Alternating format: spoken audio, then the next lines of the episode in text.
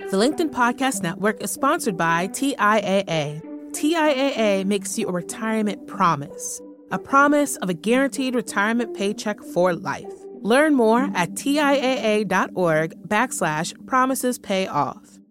LinkedIn presents.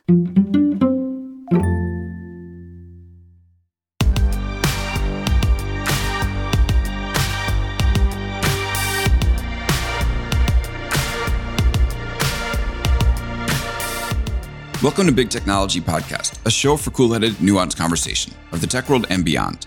Stephanie Link is our guest today. She's the Chief Investment Strategist and Portfolio Manager at Hightower Advisors. What is Hightower Advisors? Well, it has $3.3 billion in assets under management. That is a lot of money, $3.3 billion. And so, why is Stephanie here today? Well, the tech industry has had a very difficult year in 2022, uh, and it might just be the start. And I wanted to know how much worse is this actually going to get for the tech industry? How much worse is this going to get for the broader economy, which has yet to feel some of the pain that tech has? And I couldn't think of anyone better than Stephanie. Not only is she a star investment strategist, but I also met her on set at CNBC, and we kept talking during the breaks. This wasn't, you know, show up and give talking points. Uh, there was a true enthusiasm and, and depth of knowledge and interest in these companies that Stephanie demonstrates. And I think that's the type of person we want to listen to when it comes to this stuff.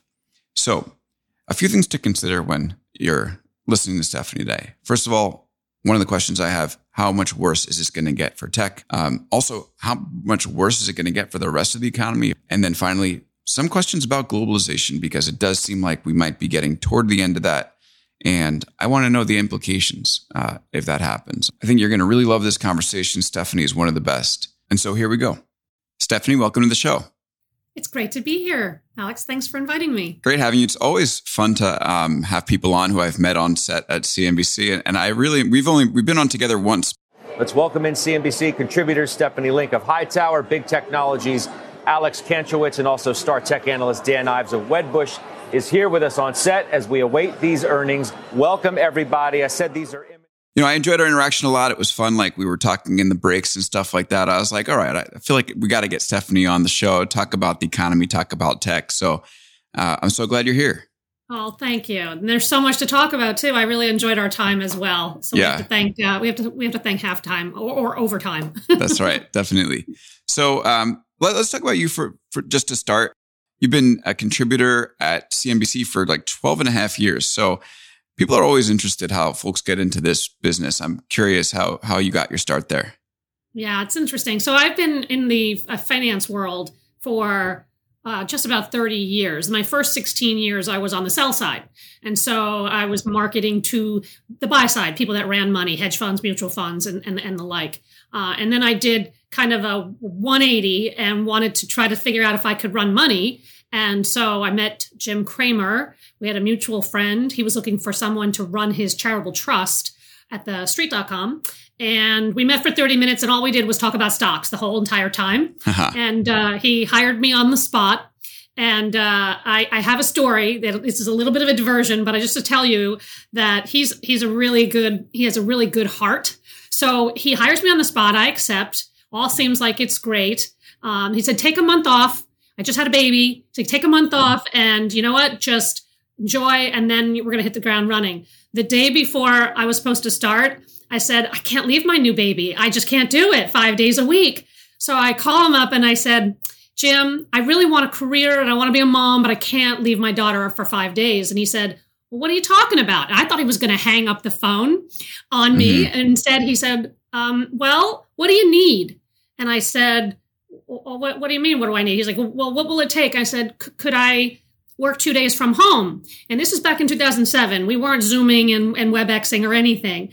And he said, you know, how about you take three days work from home and two days in the city? And I thought that was really pretty cool. super understanding. And by the way, working from home was brutal. It was hard, harder than yeah, working did, in New York City. How did you do it?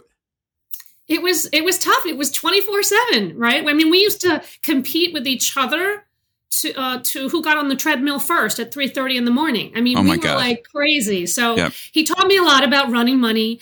Um, and he that's where I started doing videos with him at thestreet.com.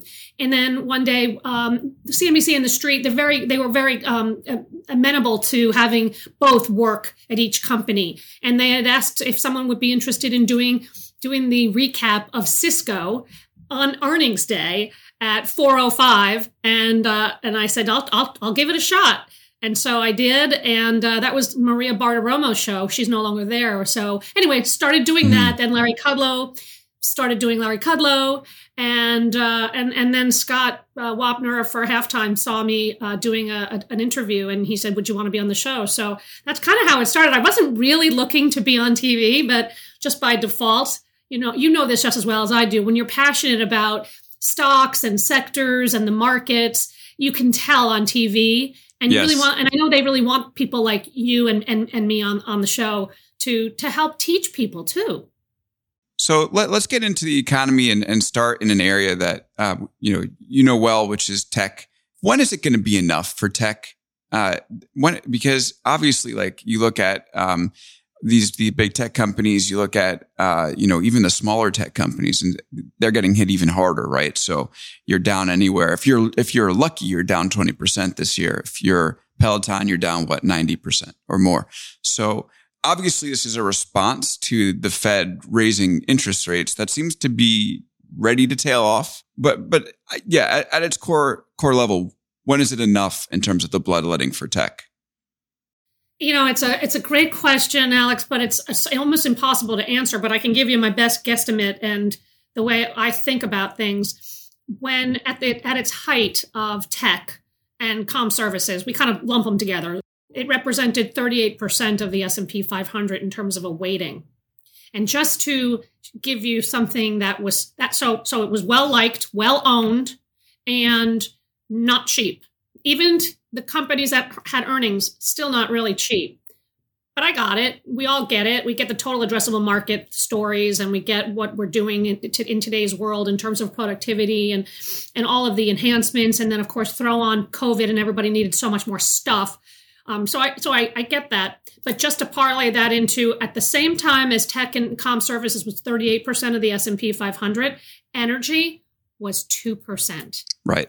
So fast forward, we're now at oh just 34% of tech and com services in the S&P weighting, but now energy is at almost 6.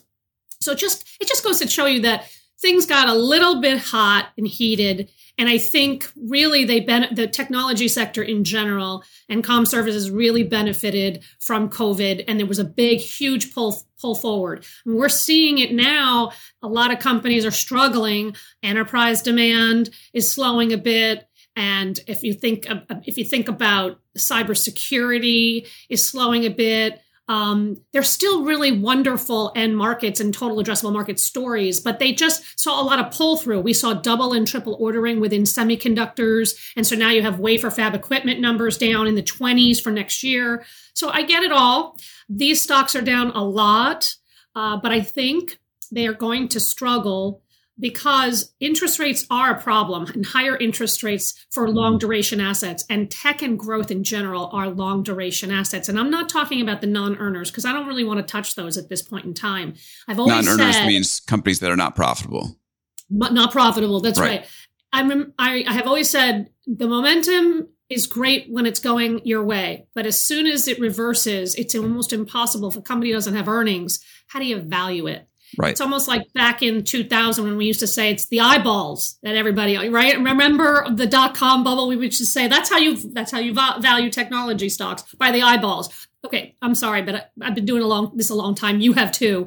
It's not by the eyeballs. so I have so. to I have to ask you a question about this. So we we've had a couple of tech folks come on on the uh, on the show over the past few weeks talking about why tech didn't anticipate it there's also an argument that these companies are also quite responsible for some of the, the problems here. So Aaron Levie of Box was on the show last week and he talked about how tech itself lost sight of the fact that yes, there's growth. The future uh, growth of a company is is an important thing that investors are looking at, but also the margins, right? Oh, sure.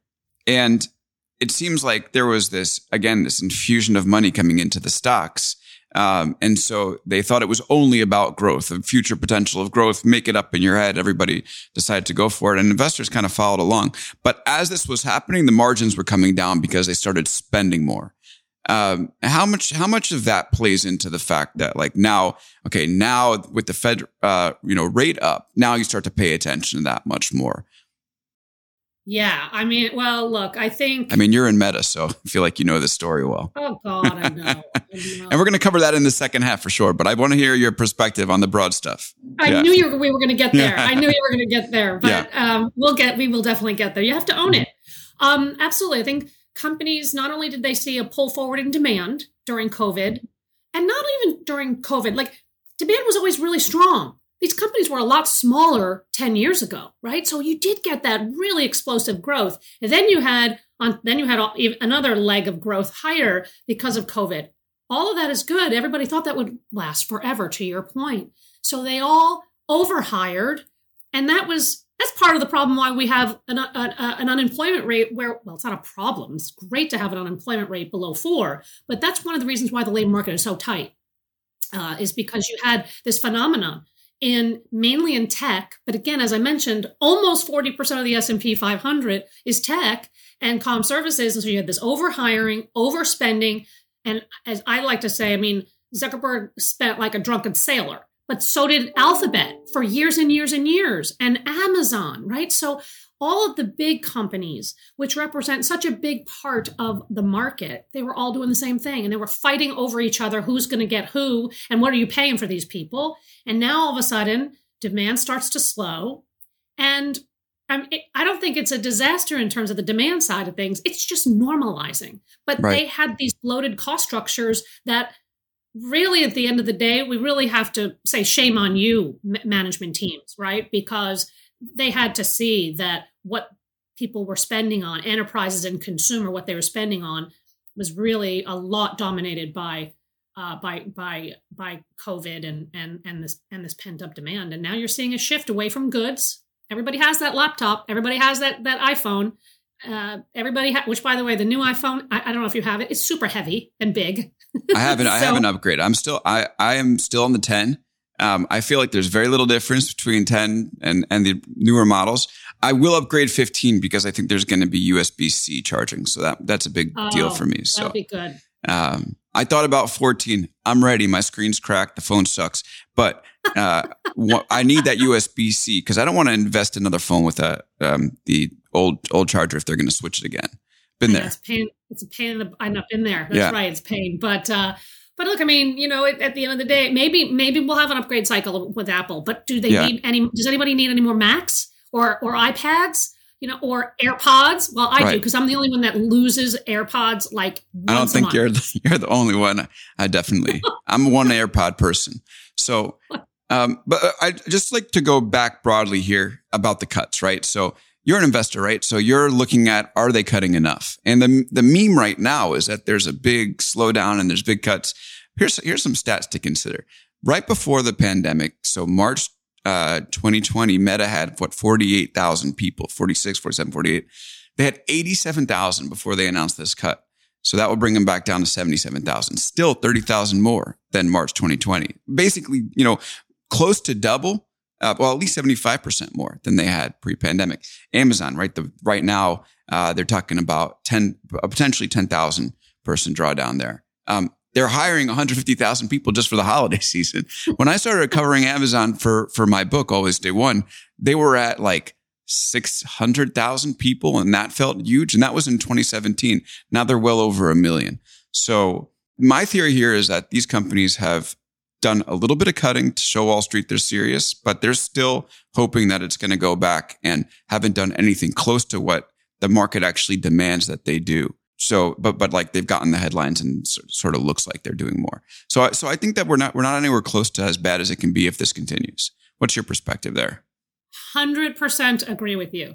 So Meta, it's thirteen percent of, of costs that they're cut. You know that they're cutting. Yeah. I mean, they still are huge in terms of how bloated they are. And you mentioned Amazon and the confusion uh, there. And I thought the real tell. I haven't on Amazon in a really long time, but I thought the real tell for Amazon was in the first quarter of this of this year when they started talking about having to cut data centers and close data centers. Hmm. And I thought, Amazon is closing data centers? Is demand really that bad? Well, demand has fallen, but also you have a lot of other competitors out there that have gotten better at what they're doing in terms of distribution and data centers and warehousing and that sort of thing.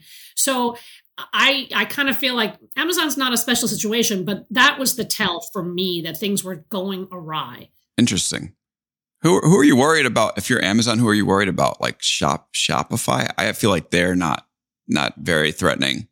I think you're worried about. So let's just let's just pick on retail. Okay. I think you're worried about Walmart and Target. Uh huh. Okay. so those companies. So it's traditional reach. It's like a, the. Sorry. Go ahead. Go ahead. It's like the payback. It's the payback of the old like legacy companies that have spent oodles and oodles of money trying to be better at what they did so they don't and they're finally catching so up. reliant on Amazon, right? You know, it kind of reminds me of the Netflix story where like Netflix was seen as this like the they're the only one that's going to do streaming and then all these other companies were seen as laggards and we focus on their other businesses, business like uh, Disney for instance.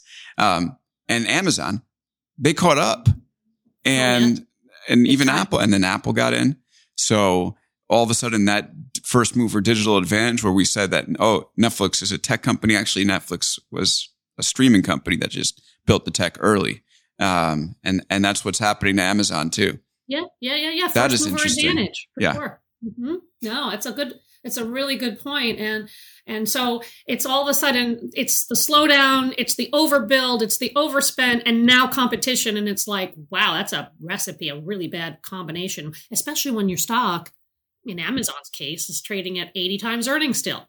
Right. I mean, I know you do the sum of the parts. I get it. I got it. Um, the thing that's frustrating, well, I know we're going to talk about Meta. The thing that's frustrating about that one is it's not expensive. You know, you got to, you, if I think there are pieces within technology and places that you can absolutely be nibbling right here, especially those that have um, good market share, good balance sheets, great free cash flow. That's super, super important. Um, so I think you can pick at a few, but I'm not inclined right now to go overweight my benchmark just right. yet. I'm still really underweight. Let's take one minute just to, for those who are um, not not well versed. When you say something's expensive or cheap, a stock is expensive or cheap. What do you mean by that? So there's a lot of different ways of looking at evaluation. What what are you willing to pay for a stock? And what I look at is I like to use price to earnings, the price of the stock and the earnings that is are expected, and future numbers. Right. Um, I always also though look at the past. So for so for some historical con, uh, context, if a stock traded at on an average of 20 PE, price to earnings, in the past, and it now trades at 15 times, well, okay, a why. and yeah. and is it a bargain it, it, or is there something really really really wrong and so that's where doing fundamental analysis comes to play other industries sometimes it's enterprise value to ebitda Sometimes it's price to sales, sometimes it's price to growth. I really try not to get caught up in that, in any of that. I like to use PE. I like earnings. I like predictable earnings. And that means I'm going to miss some things that trade at very high multiples, even if it's cheaper than its historical average. But right. that's just me because I'm a little bit more of, as I say, a GARP investor, growth at a reasonable price. Yeah. So when you look at those those multiples, you're if, if, are you like in tech 30, 30, 30 times?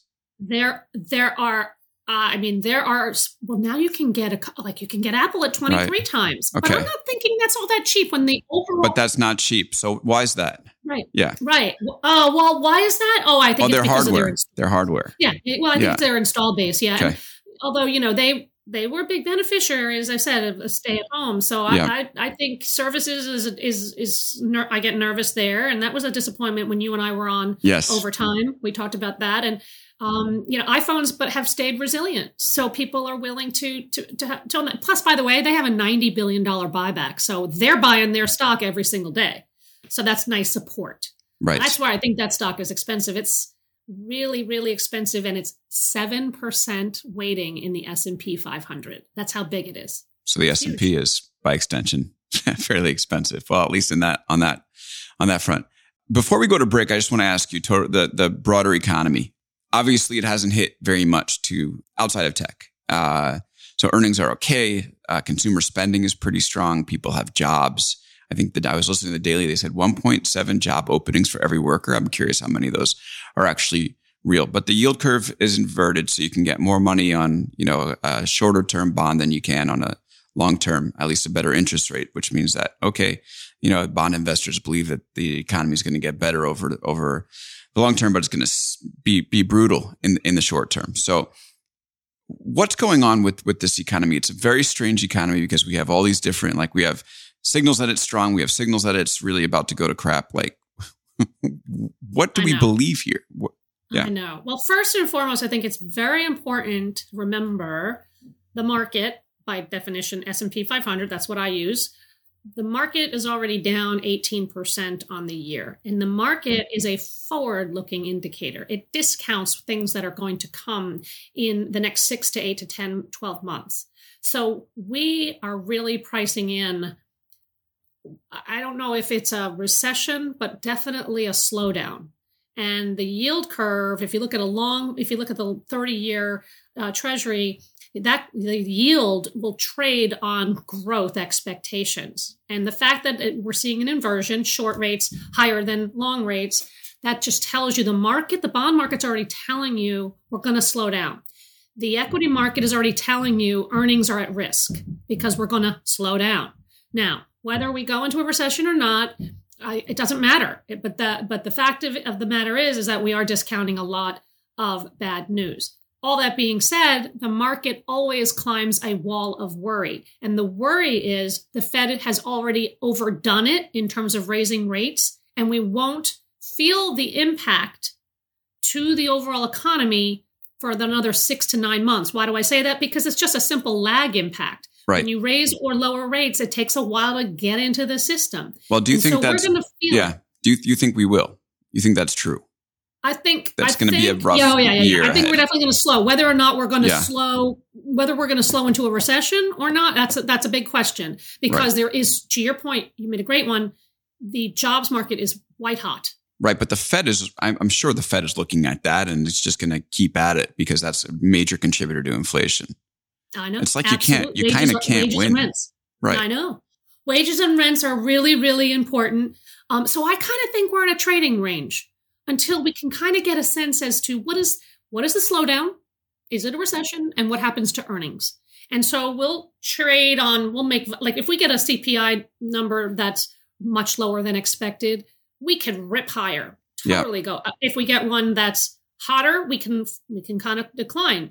But I think it's just a trading range kind of a market until we can really get some certainty. Right. Uh, so so that's what I think is going on. I don't think it's all bad though. I don't think it's all gloom and doom. I really don't. I'm very I'm very impressed with the job market and wages. That's good for the consumer. Right. Um, we just got to get parts of this inflation uh, better better under control. Yeah, yeah. It'll be. Well, what's your gut tell you about 23 in terms of what you know? 10 really bad, one not so bad, one really good. Where where's what's your gut say? I, oh, that's so Don't- hard. I, don't 'cause wiggle I out don't of want this to be a one. five. That's Yeah. boring. That's so Okay. boring. Yeah, let's get a six or a four. So I would say, I would say, well, you know what? I would say the first half of the year I think is going to be Yeah. challenging. Okay. Right? So is six the is six the bad? Or Yes. six is the bad. Let's just call six the bad. Six or seven Okay. maybe bad. Right. Um, and then I think the Fed stops. We assess the situation, and second half of the year they could actually ease, and hopefully they get inflation into a better control, and then I think we can rally in the second half. So I would give that then like a yeah like a like a three or a four by the second half of the year. So yeah, that equates to a five, which is so boring. Okay. well, well, hey, look, it's it's good. We'll we'll take it if we end up at the three four at the end of the year. It's a much better position than a lot of us uh, are hoping are, are expecting to be. Stephanie Link is with us. She's the chief investment strategist and portfolio manager at Hightower Advisors, CNBC contributor as well. When we come back after the break, we're going to talk about uh, Meta, Apple, semiconductors, uh, maybe Elon. We're going to try to do it all in about 15 minutes because Stephanie is about to go on air. Back after this. The LinkedIn Podcast Network is sponsored by TIAA. In the last 100 years, we've seen financial markets swing, new currencies come and go, decades of savings lost in days, all showing that a retirement plan without a guarantee, quite simply, isn't enough. So, more than a retirement plan, TIAA makes you a retirement promise. A promise of a guaranteed retirement paycheck for life. A promise that pays off. Learn more at TIAA.org backslash promises pay off. From the minds of visionaries to the desks of disruptors, I'm Lars Schmidt, host of the Redefining Work podcast. Join me each week as we explore the new world of work through the lens of those shaping it CEOs, HR leaders, investors, and more. Be a part of the conversation that changes everything. Subscribe to Redefining Work today.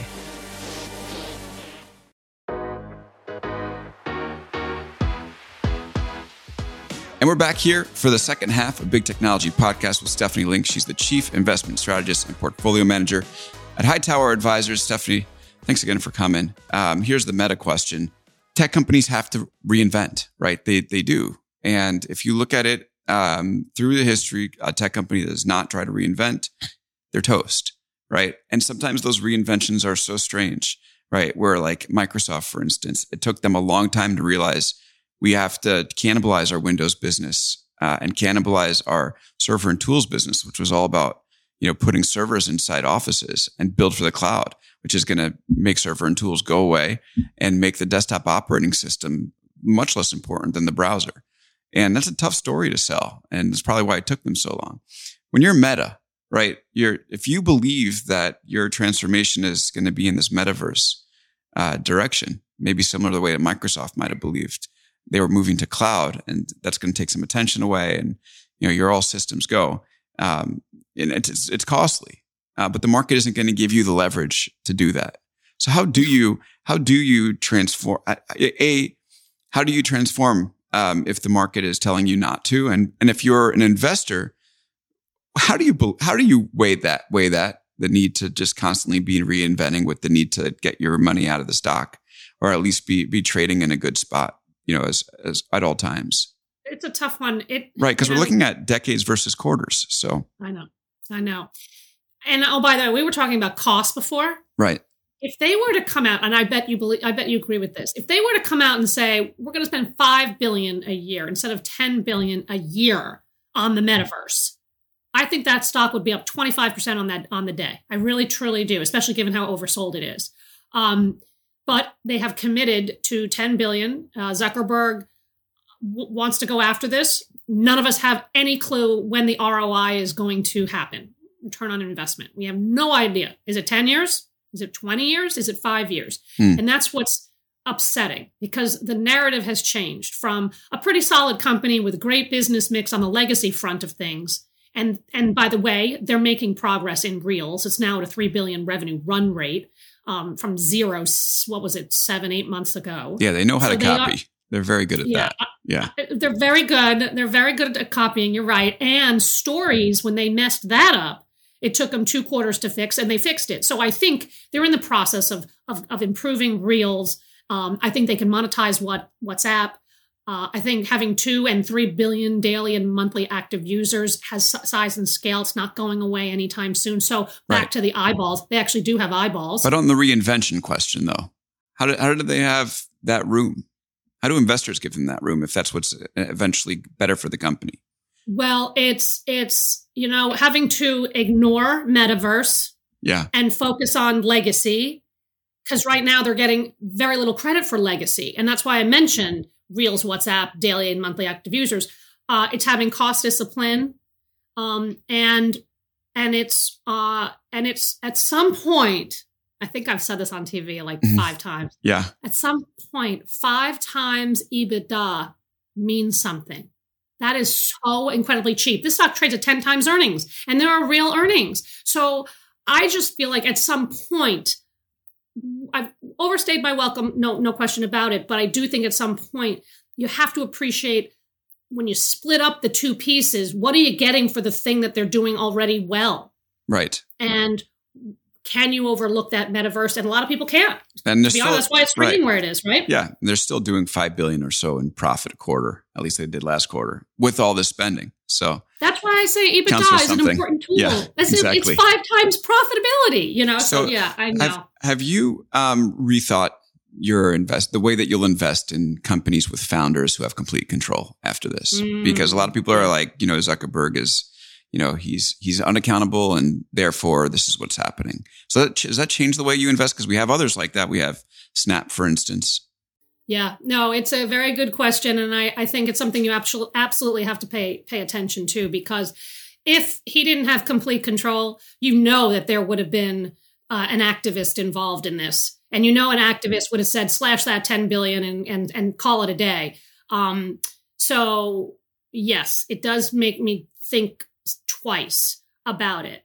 That being said, the same thing happened to Alphabet, right, with their share class situation, which was absurd when they announced it, and eventually they got ma- management in they listened to investors and they got the right managers um, into place that eventually weren't the founders, right? The founders then, you know, kind of, you know, ran off into the sunset with their billions. Um, so maybe that has to happen here. I'm not entirely sure. I'm pretty darn sure if Zuckerberg were to retire tomorrow, yeah, that's another catalyst for the shares. But I don't think, think so? that's happening. Yeah, I don't. I don't think he's stepping away. Uh, no. It seems like he's the it's what he lives for is to yeah to he's digging Facebook. in he's digging in exactly so let, us move on to their um, top nemesis which is apple um, first of all you know well let's just talk about the china situation so apple is super reliant on china they're trying to move away in, in some areas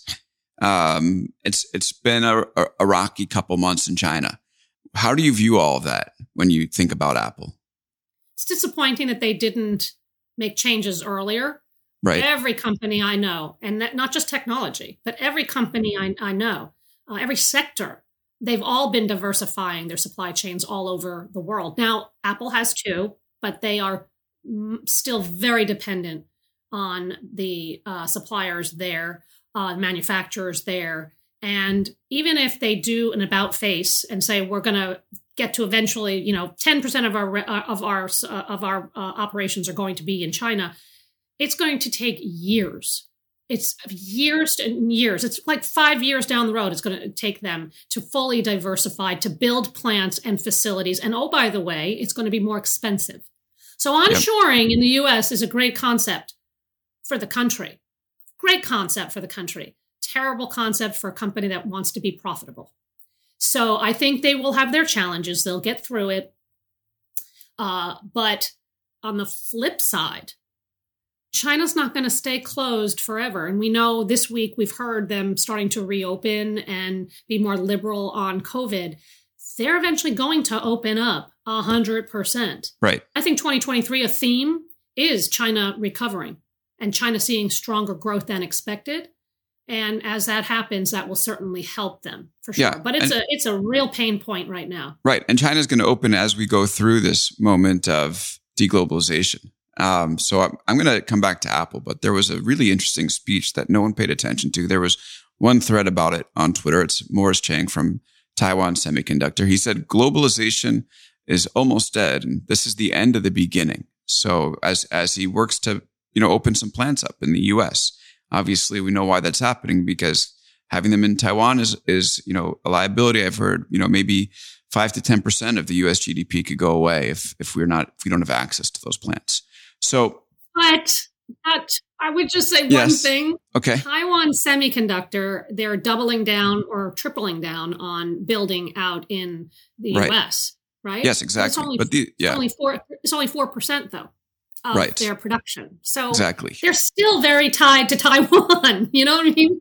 right. Exactly. Uh, no, they, and they, they are working, but these plans take a long time to yeah. to build. So um, what what so that's just sort of a lead into to this broader question, which is um, what do you think the the longer term impacts of this deglobalization is going to have on on our economy, the companies you watch? I know it's a pretty broad question, but it has to factor into the way that you think about these companies when you asked me about the economy and I said the bright spot is jobs, the uh-huh. second bright spot is onshoring, US onshoring. So you think this is good? And, yeah. And yeah, it's very good for our country.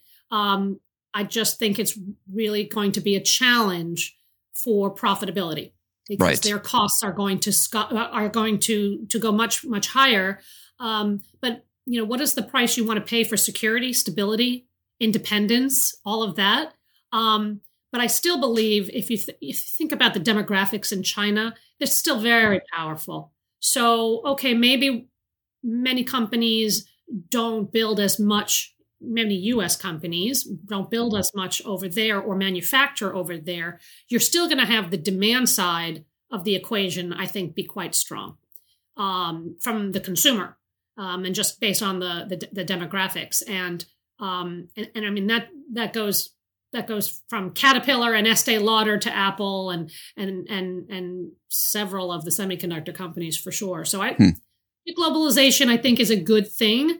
I think we we just all relied on China way too much, but that took years in the making. Alex. Right. Yeah, this didn't didn't happen overnight and it didn't happen by accident.